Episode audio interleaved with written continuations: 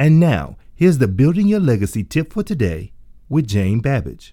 Greetings. As we build our legacy, we will sit at many tables dining tables, conference tables, communion tables, just to name a few.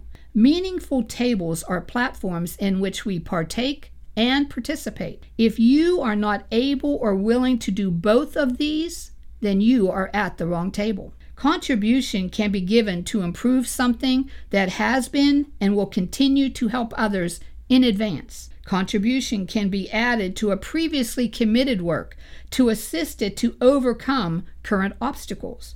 And a contribution can be given to a new, groundbreaking method, answer, or benefit that moves people and resources in the direction that will result in great change. To contribute is to inspire, change, cover, reveal by using your most precious resources. Resources like time, energy, finances, heart, and most importantly, your lessons learned, just to name a few. You will not have a seat at every table, but you will have a seat at the tables God ordains.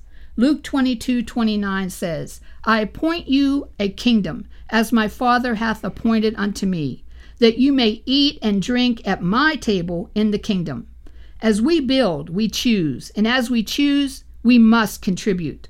That is building a well crafted life that pleases God, brings joy into our lives and to the lives of others. Until next time, remember, we craft our legacy daily. Do it as it becometh you.